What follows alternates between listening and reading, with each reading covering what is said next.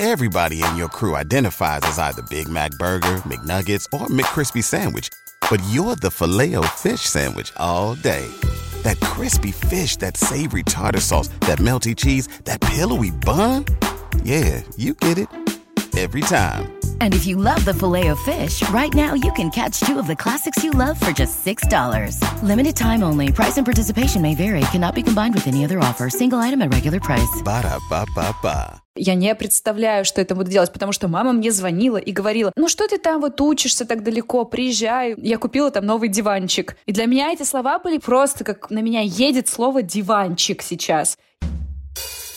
Меня на выпуске трясло, у меня вот так вот тряслись руки, у меня отказало плечо, я не могла согнуть просто руку, у меня было такое бессилие, потому что день и ночь я решала вопросы про проводку, почему вот это, потому что никого не было.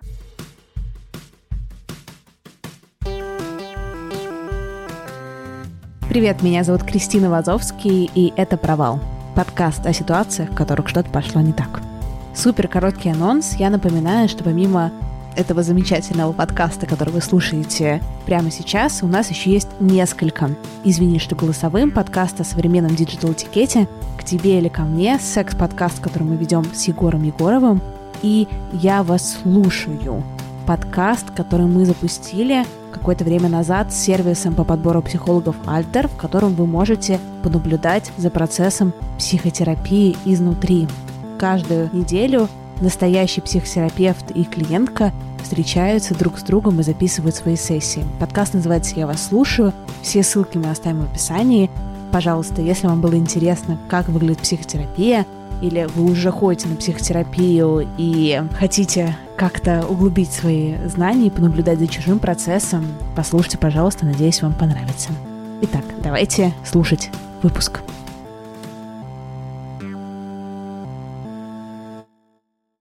Сегодня у меня в гостях Вика Привалова, независимая художница и режиссерка театра и кино. Вика, привет.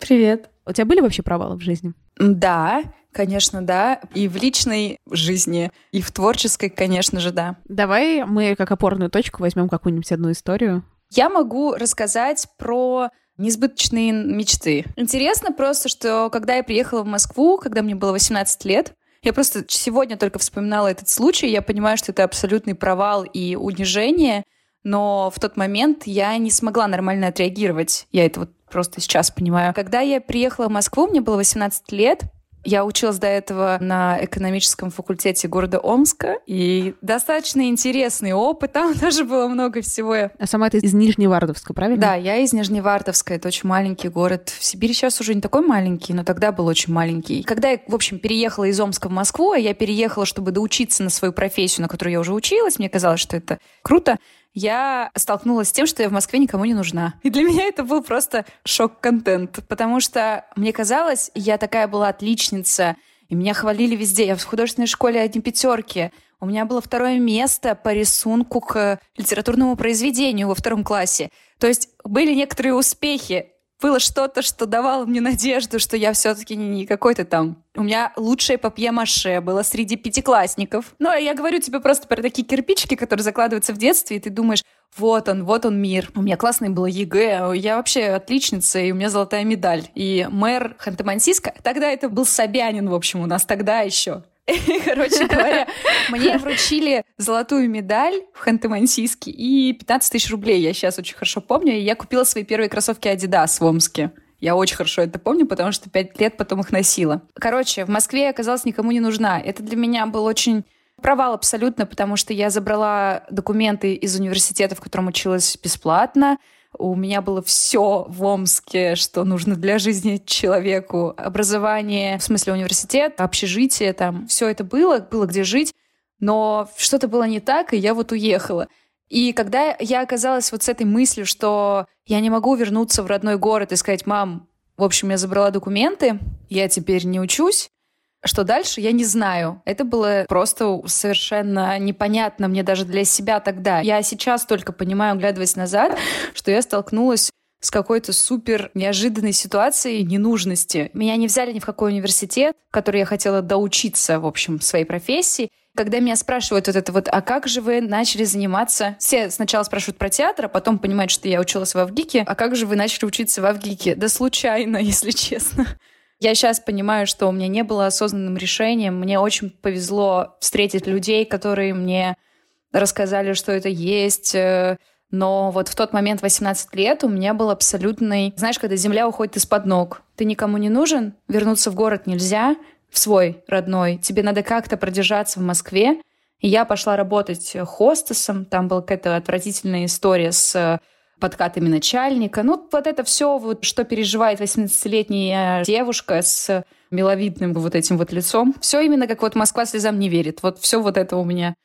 Я даже не вспомню, чтобы это было как бы осознанным моментом, типа, возьми себя в руки. Нет, меня останавливало от э, каких-то ужасных поступков только то, что я не могу вернуться в Нижневартовск и сказать, что у меня ничего не получилось. А почему ты не могла вернуться? Во-первых, для меня это было сродни вообще какому-то позору. Я испытывала стыд от, только даже от э, мыслей, что вот, значит, сейчас я поеду к маме, причем, что она на меня возлагала всегда какие-то дикие надежды, и что я супер гениальный ребенок Индиго. А тут вдруг, ну, короче, это шок, потому что для мамы всегда я была идеальным ребенком, идеальным человеком. Она даже на собрания детские не ходила, называя это так, что «а что мне там нового скажут, тебе все равно все хвалят». Это было просто очень стыдно признаться в том, что у тебя ничего не получилось. А ты сказала, что тебя от каких-то ужасных поступков останавливало только то, что ты не могла вернуться. А что значит ужасные поступки? Что это такое? Я пережила тот момент очень много унижения.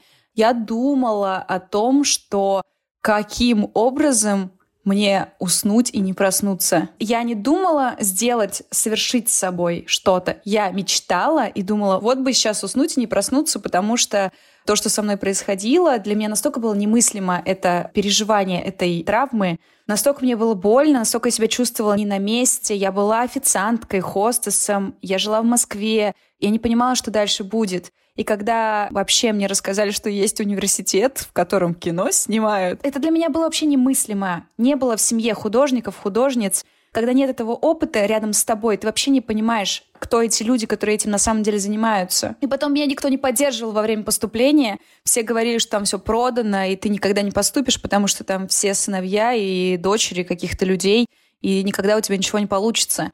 Конечно, на меня это давило. Когда я только приняла для себя решение поступать, находились вокруг меня какие-то знакомые, условно. У меня не было тогда в Москве друзей которые говорили, с чего ты вообще взяла, что это ты? И я тоже думала, а с чего я вообще взяла, что это я? И уверенности было никакой. Я поступила в Авгик, я ходила как бы с опущенными глазами и поступала вот, ну, на каком-то просто, на энергии, смелости. Я вообще не верила в то, что я поступлю. Очень интересно то, что ты говоришь по поводу того, что ты не хотела просыпаться, но ты знаешь, условно говоря, заснуть и не проснуться все равно лучше чем чтобы твоя мама узнала, что ты не идеальный ребенок. Как будто так. Конечно, я тебе говорю как ретроспективу какую-то. После шести лет терапии, где уже многое было посвящено как раз теме отношений с матерью, теме отношений с отцом, которого у меня не было. И, то есть, мои отношения с ним достаточно иллюзорные. Я тогда, знаешь, на ту свою жизнь, это 10 лет назад, условно, на ту свою жизнь я смотрю как будто бы на жизнь персонажа, что там был настолько потерянный маленький ребенок, который вообще не понимал, что ему делать, куда ему идти, куда ему смотреть, что эти мысли действительно были. Мне вообще было это немыслим, потому что я помню, как я отвоевывала. У меня все время было такое с детства важное такое качество — отстаивать личные границы. Для меня всегда было важно, что я есть. Это всегда было какое-то яркое самовыражение, может быть, даже эксцентричное местами. И я понимала просто, что я так вырывалась из этого Нижневартовска, я так вырывалась из этого, что вернуться туда у меня просто нет никаких шансов, сил. И вообще я не представляю, что это буду делать, потому что мама мне звонила и говорила, ну что ты там вот учишься так далеко, приезжай. Я купила там новый диванчик. И для меня эти слова были просто как на меня едет слово «диванчик» сейчас и прибивает меня к стене, потому что я больше, чем вот эта бытовая вся комфортная жизнь. Мне кажется, что-то еще у меня есть. Но что, непонятно. То есть тебя разрывает изнутри от какой-то энергии, от понимания самости, но ты-то на самом деле даже не знаешь, какое русло там ее, что с этим делать, с этой энергией, и понимаешь, что вернуться нельзя. И тогда я помню первый раз 18 лет, когда все вот это пошло по одному месту, я думала о том, вот бы лечь спать и вообще не проснуться никогда.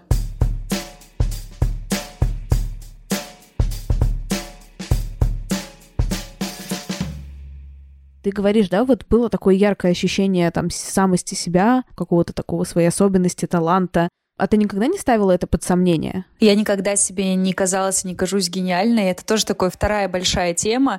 Есть там травмы детства, которые всю свою сознательную жизнь я с ними работаю, и травмы кто я, что я, зачем я и что я вообще могу дать миру. Не знаю, насколько я талантливый человек было ощущение некой, скорее это не в смысле особенность вау, а особенность недооцененная, отчепенец. То есть у меня с детства было такое ощущение, что я совершенно одна. Что то, что я говорю, мои одноклассники, например, не всегда разделяли. То есть у меня была одна подруга, с которой мы 19 лет дружим, то есть с самой школы, даже 20, наверное.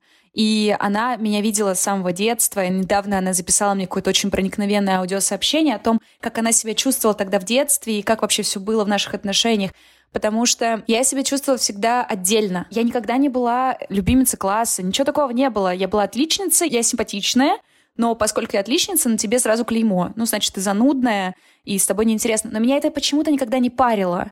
Я это помню, что мальчики, которые там меня окружали, мне не нравились. Я их искренне считала глупыми. Я так и объясняла маме, почему ты еще не поцеловалась 14 лет.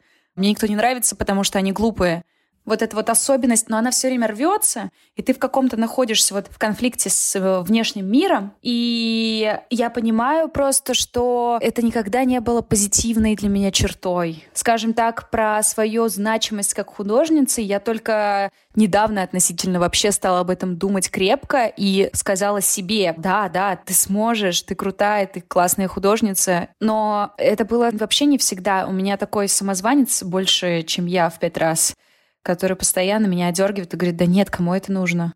Да нет, это вообще никому не интересно, кроме тебя. Но опять же, тебя отделяет от мира, кроме тебя это никому не интересно.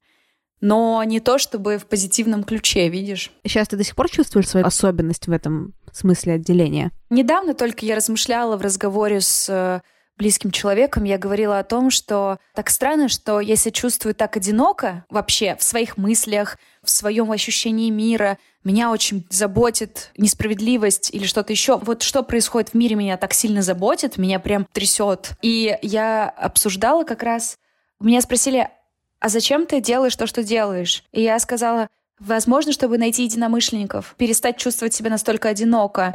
Возможно, чтобы сказать людям, люди, смотрите, а еще есть вот это. Люди, смотрите. Ну, знаешь, как ты делаешь видимыми вещи, которые ранее были невидимыми. Ну, например, даже темы, с которыми я работаю, там, травмированность от первых отношений, отношения с родителями, отношения с собой, насилие. Эти все темы меня настолько волнуют, что мне хочется сказать, ребята, посмотрите, как будто бы вот я как ворсинка, волосинка, чувствую все очень вот на каких-то тонких материях.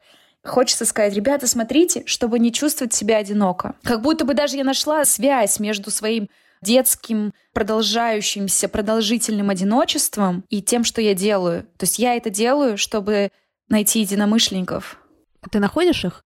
Ты вот эту дыру ты закрываешь? Это помогает тебе закрывать ее? Я очень радуюсь, когда, например, мне пишут отзывы. Как здорово, что вы об этом сказали. Наконец-то я не одна такая. Наконец-то я такой не один. Или, знаешь, мне так это близко, как будто бы это мои мысли. Когда тебе говорит условно театральный критик, ой, какая классная работа. И ты такой, спасибо. По каким-то там вещам. И когда тебе говорит зритель или слушатель или там восприниматель, с которым ты там в диалоге, вот мое условное искусство, а ты воспринимающая сторона.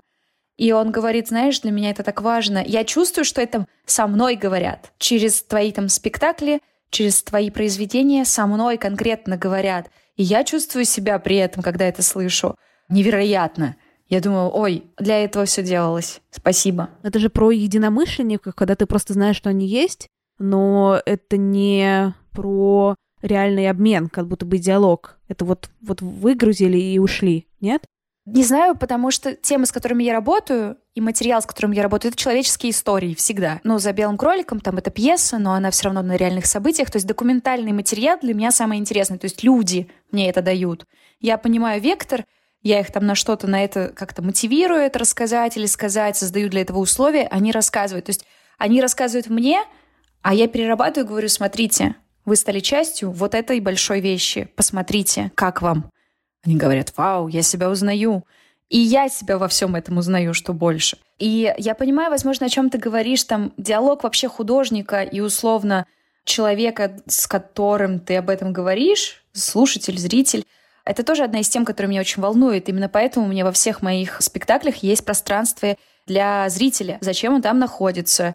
где ему что-то можно сказать, трогать, там, не знаю. Ну, то есть сопричастие, соучастие для меня очень важно, что я здесь не одна это все делаю, мы все вместе сейчас это делаем. А что насчет непозитивной оценки? Никогда какой-то условный театральный критик по тем же каким-то абстрактным штукам сказал, что нет, там это не неинтересная работа, когда такой же человек, который с твоей работой на личном уровне взаимодействовал, но сказал, ну, нет, не нравится, не зашло, не отзывается. Как тебе с такими штуками? Самое интересное, что то, что ты говоришь про пространство критики, театральные критики тоже в основном в позитивном ключе все говорят. Просто оно у меня куда-то чуть-чуть пролетает. А насчет негативных отзывов близких, остро это воспринимаю, но понимаю, что у этого столько может быть причин, от личных взаимоотношений до триггерная тема, до «я бы хотел, чтобы со мной так поговорили, но иначе». То есть у этого столько разных может быть интерпретаций, что первая эмоция «ой», то есть мне это может это ранить, а вторая, более такая осознанная, это его мнение, оно ценно, хорошо, такое может быть. Я не то чтобы делаю котят, которые должны нравиться всем. Даже темы, с которыми там я работаю, они не могут всем понравиться, и не может понравиться язык всем. Долго, когда работаешь с этим всем, ты понимаешь, что без критики никуда. Конечно, она будет, конечно, да. Если бы ты могла выбирать, ты выбрала бы ее слышать или нет? Конечно. Я бы хотела слышать все отзывы, и позитивные, и негативные. И у меня на самом деле один из таких тоже галочек в общении с человеком, насколько он способен со мной разговаривать честно. Потому что у меня были в личных взаимоотношениях такие проблемы, когда я понимала, что мой собеседник, условно возлюбленный, возлюбленная, обманывают меня сейчас. Ну, то есть говорят мне приятные вещи, чтобы их сказать. Я это все очень хорошо всегда чувствую. И я говорю, зачем ты так делаешь? Хочу тебе понравиться. Вот это та вещь, которая меня просто всегда так отталкивает, потому что никакой близости невозможно без честности. А честность предполагает из присутствия негативных отзывов и вообще негативных ситуаций с человеком и конфликтов. Мои наблюдения о жизни, не претендуя на объективность, показывают, что конфликтность вообще в отношениях, говорит, что они динамичные, говорит, что с ними что-то происходит. И если, например, отношения супер ровные, никогда в них ничего не бывает, и таких разговоров неудобных не бывает, я как-то в них перестаю чувствовать что-то.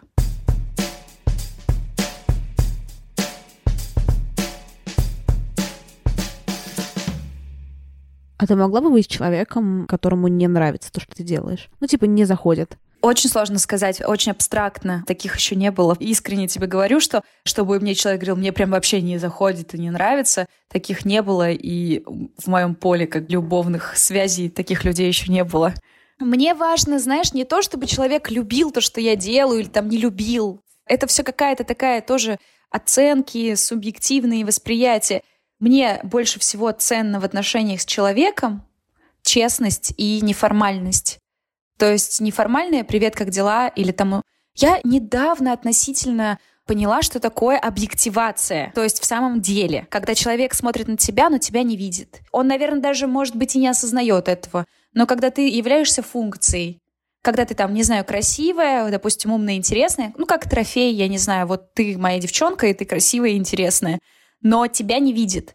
И это было очень сначала мной вообще не замечено, потому что, наверное, мне нравились комплименты, я не знаю. Но потом, когда это вылилось в какие-то конкретные поступки, я понимала, что конкретно меня сейчас никто не видит. Видят какого-то человека, какой-то образ возлюбленный, который должен себя вести каким-то образом.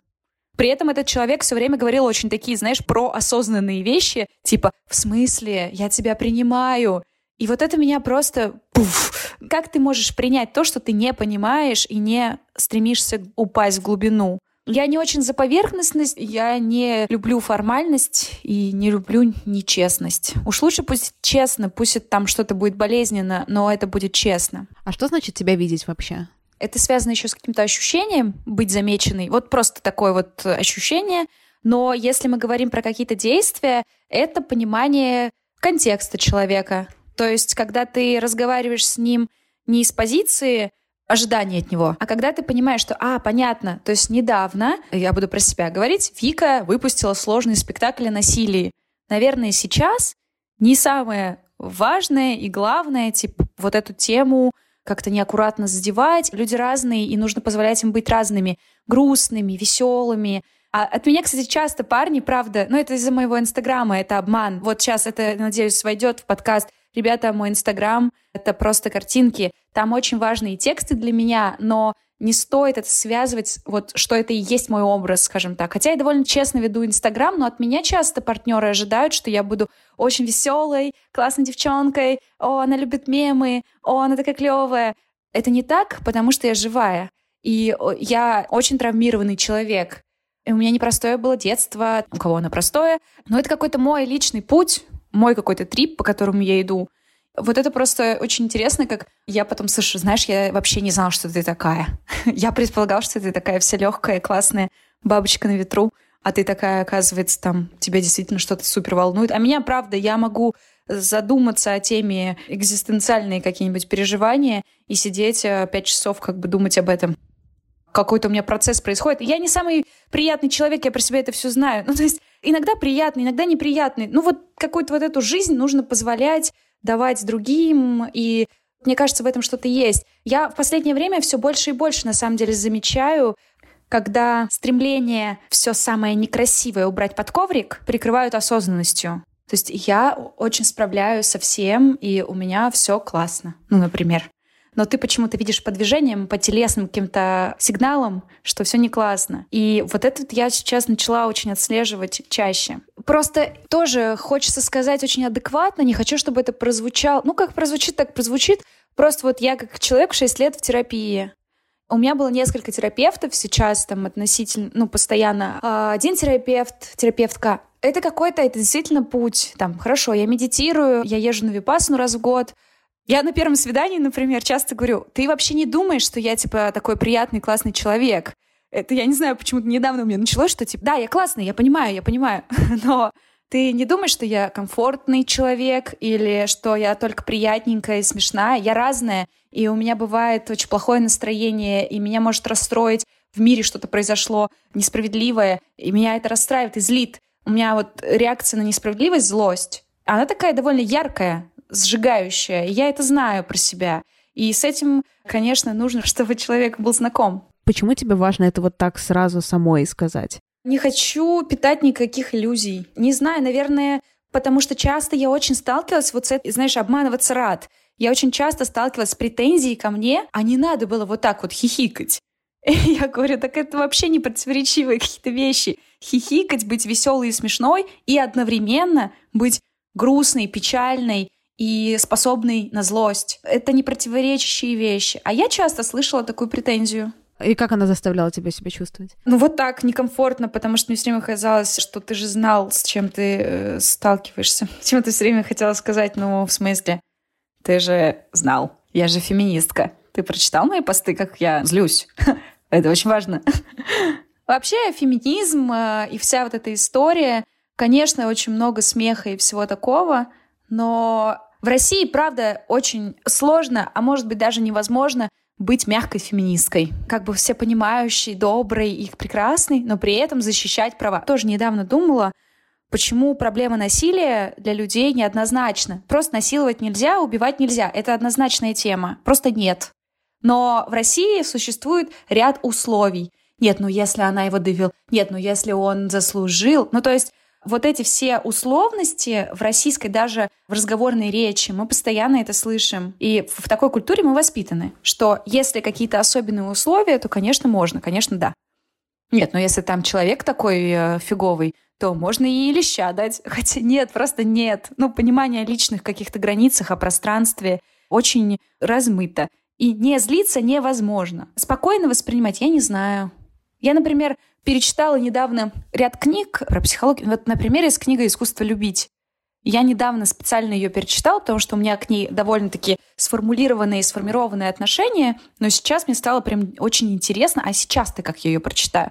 И я увидела там невероятное количество сексистских, гомофобных высказываний, хотя эта книга про искусство любить. Этих вещей для меня стало достаточно, чтобы всю книгу под сомнение как бы поставить. Там есть какие-то интересные вещи, да, такие вполне себе. Но мне просто кажется, что это просто какая-то устаревшая, видимо, мысль, которая тогда была уместна так. То есть там, например, говорится про то, что гомосексуалы — это извращенцы. В общем, нельзя быть мягкой, доброй, пушистой, а одновременно бороться за свои права и говорить, ребята, вот здесь мои границы, вот здесь мое лицо, можете, пожалуйста, на него не садиться, это очень важно.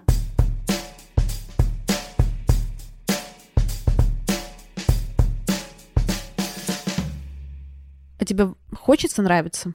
Мне нравится, нравится. Но я также допускаю, что я и не нравлюсь. Такое вот куча всего всяких мыслей. Просто видишь, я в контексте еще того, что я постоянно об этом сейчас думаю. Думаешь про неудобность, про злость? Да, я думаю довольно часто об этом, и я думаю очень часто о том, что как такую форму найти, чтобы сказать человечеству, конкретному сообществу, что вокруг вас находятся живые люди? Или как найти такую форму, что, например, убивать нельзя? Вот как найти как бы адекватное, знаешь, приятное такое звучание этому довольно такая задача не из простых. И она передо мной зачастую стоит. Я люблю, знаешь, взять одну тему и с ней работать довольно долго, год, больше. Я делаю одно высказывание. И пытаюсь, и ищу язык, который будет доступен многим людям и который будет воспринят Почему тебе важно сейчас говорить о насилии, в принципе? Знаешь, я недавно получила такой отзыв от девушки, которая написала, я поняла, что это история про меня и что мне дали сказать. И я думаю о том, что как важно вообще дать тем, кому обычно не дают говорить, сказать. Жертвы насилия, например. Дети, которых обычно все отмахиваются и говорят, ой, да что там интересного, дорасти. Ну, то есть вот эта культура сама по себе. А насилие, как часть российского в целом воспитания, я сама выросла в насильственной среде. Всю дорогу там мне говорили, что ты можешь вообще говорить сейчас, тебе там, не знаю, 8 лет, что ты понимаешь. То есть там эйджизм, ничего сказать нельзя. У некоторых детей, ну, я просто тоже работаю с подростками, это выражается наоборот в замкнутости. У меня был протест, копившийся всю жизнь. То есть меня все время возмущало это. В смысле, почему? Я должна сказать, почему меня не слушают. И это выразилось в том, что у меня довольно манифестирующая позиция, касающаяся там насилия или касающаяся несправедливости.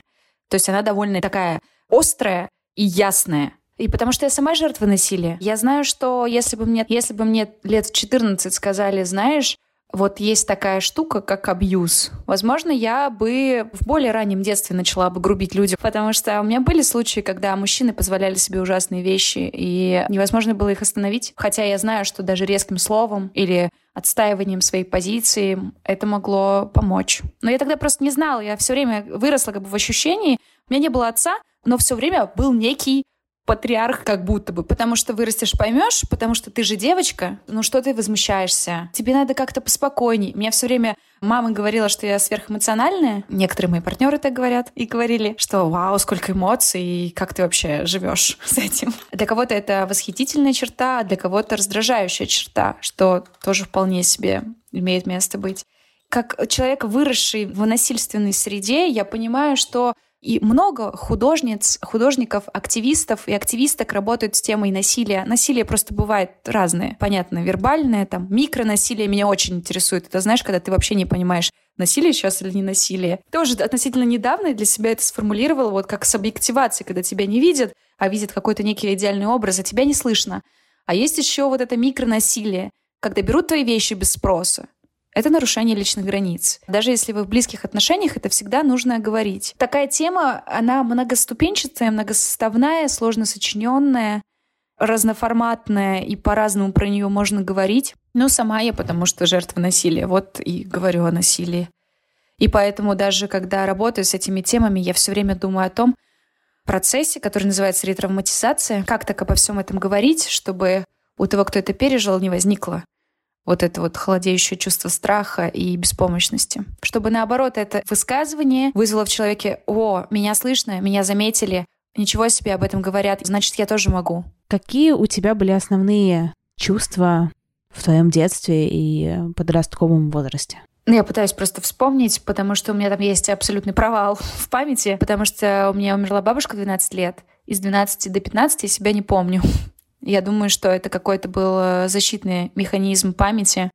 И у меня просто эти три года, там два с половиной, слились в один. Потом я просто начала уже, ну, я стала девочкой-подростком, начала там встречаться с мальчиками, и как-то у меня там что-то начало происходить, и это как бы нивелировалось. Но я помню, что с 12 до там, 14 с половиной я себя не помню. И поэтому это сложный такой момент. В детстве несправедливость. Я росла с двумя двоюродными братьями, то есть они все время были рядом. И я все время слышала комплименты в кавычках про свою внешность, рост, возраст, что я козявка. Это было чувство несправедливости и чувство «я ничего не могу сделать с этим, я действительно козявка, и вот я вырасту». Ну, вот такая детская беспомощность, я ее очень хорошо понимаю. Сейчас ты чувствуешь себя беспомощной? Нет, я себя сейчас чувствую наоборот, скорее способной на очень многое. Просто мне нужно на это ресурс, на это нужна смелость, на это нужно что-то еще. Занимаясь вот этими, опять же, темами, да, взаимоотношений с родителями, насилие, любовь, не любовь, коммуникациями, ты всегда встаешь на путь такой острый. Ты не будешь нравиться всем. Если ты занимаешься какими-то неоднозначными вещами, реакция на тебя будет тоже неоднозначная.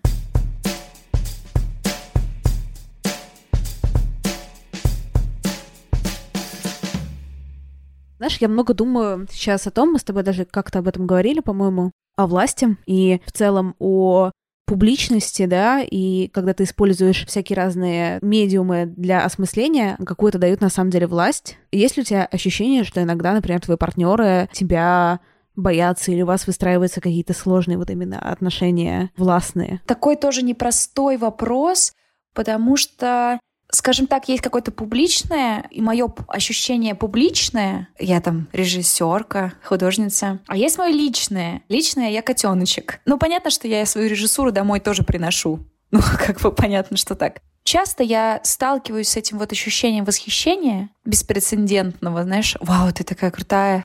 Либо суперкритикой, то есть либо это вот ты такая крутая, но человек на самом деле не совсем даже как бы в теме. Как-то хочется сказать, посмотри еще, ну, может быть, все-таки посмотри еще.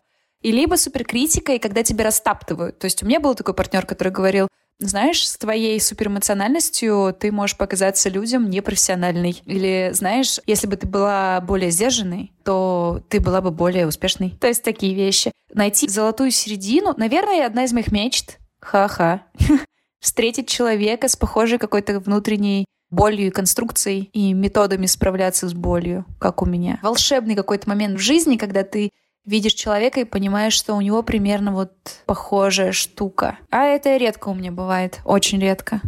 Когда ты видишь человека с похожими штуками? Да, вот когда я вижу человека, которого я понимаю, что у него болит, и у нас похожие способы справляться с болью, потому что мы иногда встречаем людей, я иногда встречала людей, когда я понимала, что у человека похоже на мою травму, но мы ее по-разному проживаем и по-разному с ней справляемся. Либо, например, ты вообще... Я встречала людей, у которых вообще совершенно другие травмы, и наши травмы не совпадали. Знаешь, я триггерю его травмы, он триггерит мои. Мне когда грустно, мне хочется, чтобы меня обняли, а человек сидит и очень долго рационально разбирает ситуацию.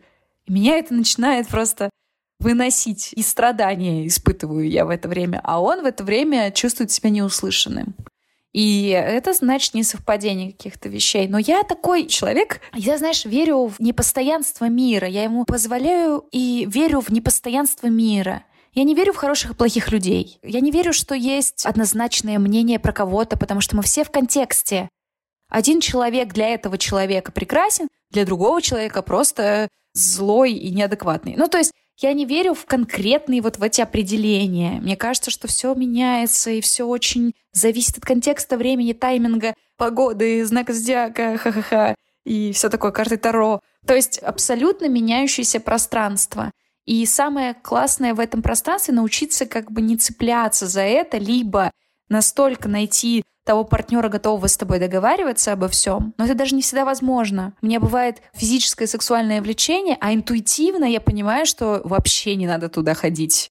Вообще не твое. В итоге у меня такое бывает, что я понимаю, какое правильное решение. Так и нужно было сделать. Это здорово. Я вот к тому, что я интуит. Вот я интуитивно. Но также интуитивно я понимаю, что все может меняться. Тебе кто-то нравится, а потом может разонравиться. И это нормально. с кем-то тебе приятно, потом вы оба какую-то трансформацию пережили, обменялись энергиями и пошли дальше, подзарядились батарейками, пошли дальше. То есть я вот такие вещи очень хорошо понимаю. Скажем так, я не всегда понимаю, когда люди, например, борются за отношения. Мне все хочется сказать, зачем? Просто перестань. Зачем? Это же тоже какое-то самонасилие. Я борюсь, я что-то делаю для них, а ты, а ты. Я говорю, просто перестань. Это не обязательно. Наверное, я не знаю пока что, как это встретить кого-то навсегда, потому что навсегда для меня непонятное временное какой-то отрезок. Я понимаю здесь сейчас, я понимаю момент, я понимаю, о, все так сложилось, что нам так классно сейчас вместе. Но все это может и перестать быть через минуту. Это нормально. Какой-то у меня, знаешь, еще началось работа с телом. У меня такая э, очень наблюдаю телесные реакции. Душнилы иногда э, вызывают тошноту. Суперосознанные вызывают типа, ух, дрожь. То есть которые такие, я все понял про жизнь, мне все понятно. Мне кажется, что вот эта позиция «мне все понятно, мне все понятно», она пугает меня. Мне страшно с такими людьми, потому что в смысле все так непонятно. Все же очень непонятно. Давай изучим вместе. Ну или заниматься каким-то исследованием, самоисследованием. А когда все понятно, или вот эти вот какие-то менторские интонации, только так и никак иначе, меня это так пугает. Мне так страшно. Почему страшно? Знаешь, это интересно, потому что тоже об этом думала, потому что неспроста же эти люди в моем поле есть с менторскими интонациями, и что они типа все знают. Потому что, видимо, мое подсознание, спасибо, э, опять же, терапии, ищет все-таки какого-то условно фигуру, за которой можно пойти. Эти человеки, они всасываются в мое пространство, а потом мой организм начинает с этим бороться. Потому что анархизм, который с детства был, типа, это несправедливо, так не должно быть никуда не деть. И поэтому, как только человек знает все, это страшно. Мне. Мы говорим именно про какую-то субъективность. Но, знаешь, тоже, а с другой стороны, иногда посмотришь на человека, которого два года назад ты думал, ой, как плохо сейчас мне рядом с ним. А через два года почему-то хорошо. И настолько это для меня все какие-то абсолютно меняющиеся, как эти Просто лужа, а в нее, если нефть попадает, то такие цветные разводы. Вот так я думаю, что жизнь примерно вот эта лужа с нефтяными разводами что ничего не понятно, подул ветерок и стало немножко по-другому. Я меняюсь, мой собеседник меняется, общество меняется, погода меняется. Все настолько меняющееся, что ничего точно сказать нельзя. Но при этом мне для проживания жизни необходимы какие-то категории или какие-то значимые для меня вещи. Например, честность. Это самое важное, что есть вообще на Земле.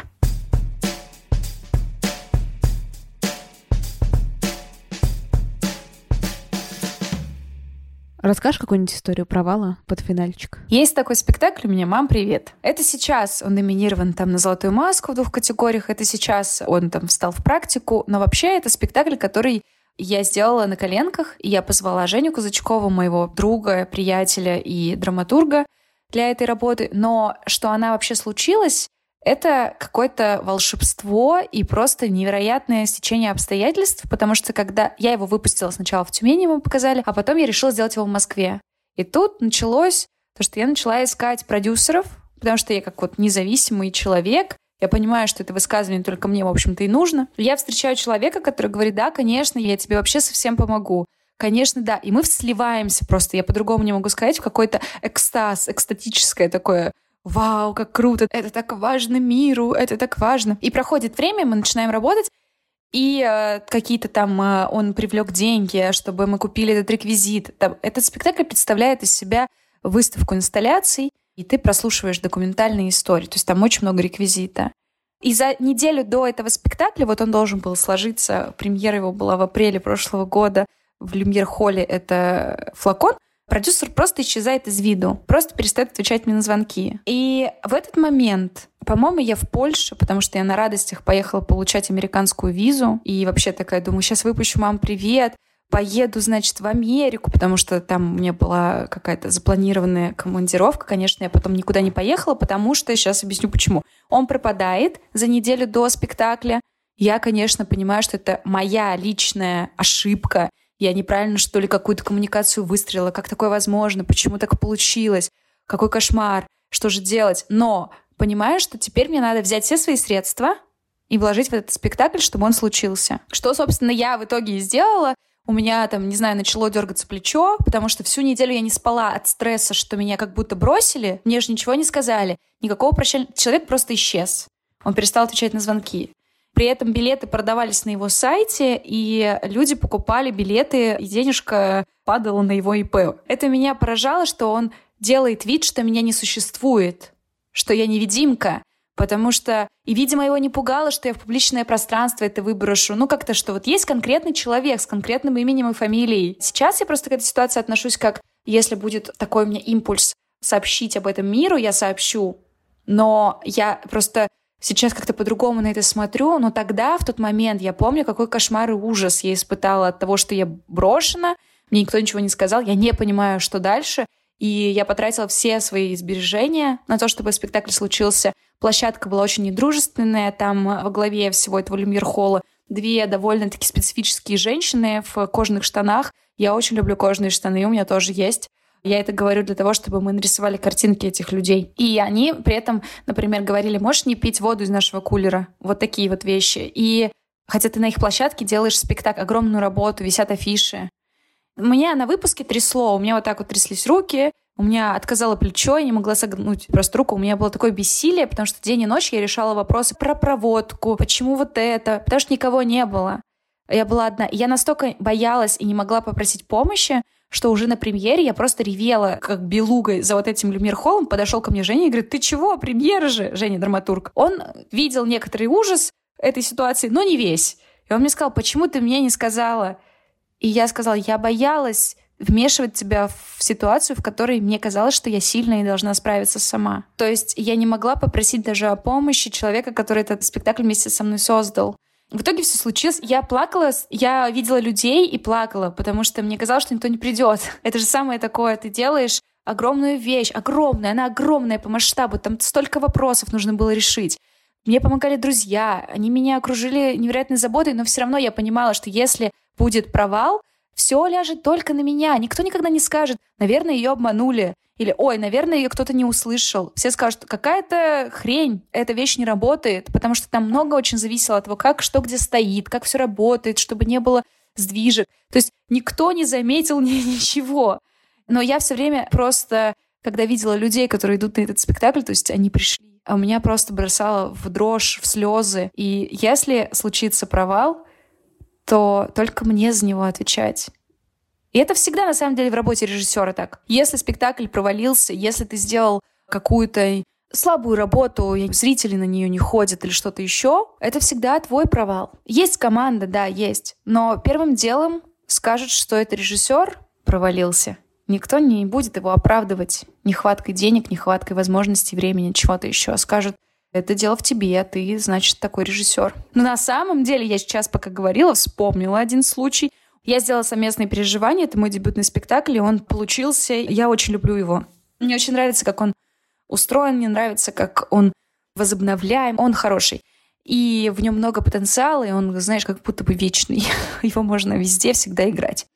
Потом я сделала «Тихую революцию». Это про первую советскую феминистку. Это классный спектакль, но в 2016 году слово «феминизм» еще было не очень понятно все равно на него ходили зрители, но это всегда было определенное сообщество. Мне хотелось, чтобы узнали больше людей. И потом у меня немножко опустились руки на эту тему. Ну, в плане про этот спектакль, не на тему активизма и на тему высказывания. Высказываться я не закончу никогда, похоже. Я просто хотела его потом переделать, и вот переделываю, потом коронавирус, ну, в общем, все вот. Я сделала спектакль, я не буду говорить, как он назывался, но это была очень слабая работа, прямо очень слабая, но так интересно, что я вложила в нее столько сил и энергии, но сейчас я понимаю, что она не сработала, потому что команду, которую я выбрала, то есть как важна команда артистов, соучастников, она просто не понимала, что я хочу. И это был абсолютный провал. Потому что люди приходили на этот спектакль. Его уже сняли в итоге с э, показов, его никогда нигде нельзя увидеть. Надеюсь, э, только где-нибудь на видео, и то, надеюсь, никогда. Но это получилось очень плохо, потому что это получилось вообще не то, что я на самом деле пыталась слепить. Но меня не услышали артисты, правда, прямо не услышали. Но такое ощущение, что даже шанса не было меня услышать, потому что я выбрала не ту форму не для этой команды. Это мой личный провал. Это я не прервала все и не сказала, так, давайте вообще в другую сторону. Это была такая, знаешь, это был просто эпичный фейл. Приходили смотреть журналисты, три показа всего было. И я понимала, что в некоторых это правда, понимали все потенциал. Ну, все понимают, как я работаю, и такие, ну, там очень много всего интересных находок. Но я-то понимаю, что это очень плохая работа. Я все время сидела с э, ладонью на лице при этих показах. Я прям понимала, что сейчас происходит просто ужасающий акт неправды. Мы не должны это смотреть. Это трата времени чужого моего. И, и вообще мы сейчас занимаемся не тем. Это был ужасный спектакль. И потом, когда я сказала, давайте доделывать, потом что-то я уже сказала, все, ребят, я не могу ничего доделать, убирайте мою фамилию, потому что это не мой спектакль. Он ко мне не имеет отношения. И там была такая руководительница, она сказала, все без имен сегодня у нас. Она сказала, ну тогда мы позовем другого режиссера доделать. Это почему-то меня очень ранило, но я сразу поняла, странно, что какому-то другому режиссеру будет интересно за мной доделывать. Я сказала, делайте, что хотите, уберите мою фамилию.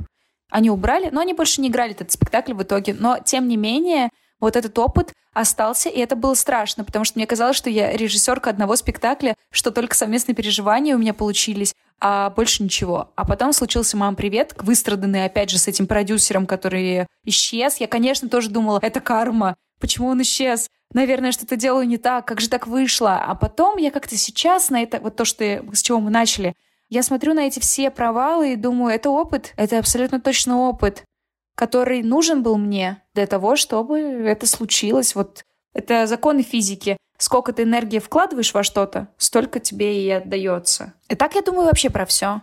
Я вообще думаю, что невзаимности не существует. Ну, знаешь, Невзаимной любви, например, нет, это не любовь просто. Когда кто-то кого-то любит, а другой не любит, это не любовь, это восхищение, влюбленность, желание близости, что угодно.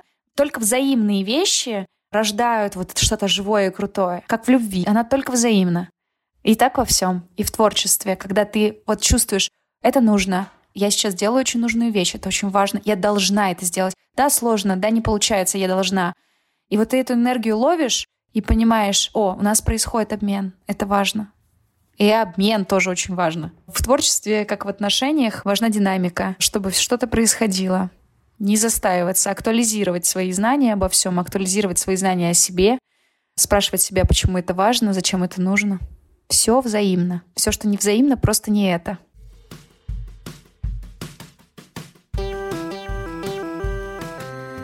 С вами была Кристина Вазовский, и это был «Провал». Спасибо большое, что дослушали до конца. Спасибо большое за ваши оценки и отзывы. Я все очень внимательно читаю и прислушиваюсь к обратной связи. Радуюсь, когда вы меня тегаете в сторис. Крис Вазовский. Продолжайте это делать, пожалуйста. И подписывайтесь на мой телеграм-канал «Собачка Провал Подкаст». Всех люблю, всех целую, обнимаю. Пока-пока.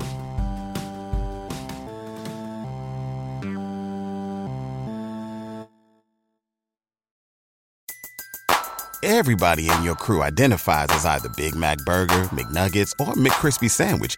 But you're the filet fish Sandwich all day. That crispy fish, that savory tartar sauce, that melty cheese, that pillowy bun. Yeah, you get it every time. And if you love the filet of fish, right now you can catch two of the classics you love for just $6. Limited time only. Price and participation may vary. Cannot be combined with any other offer. Single item at regular price. Ba da ba ba ba.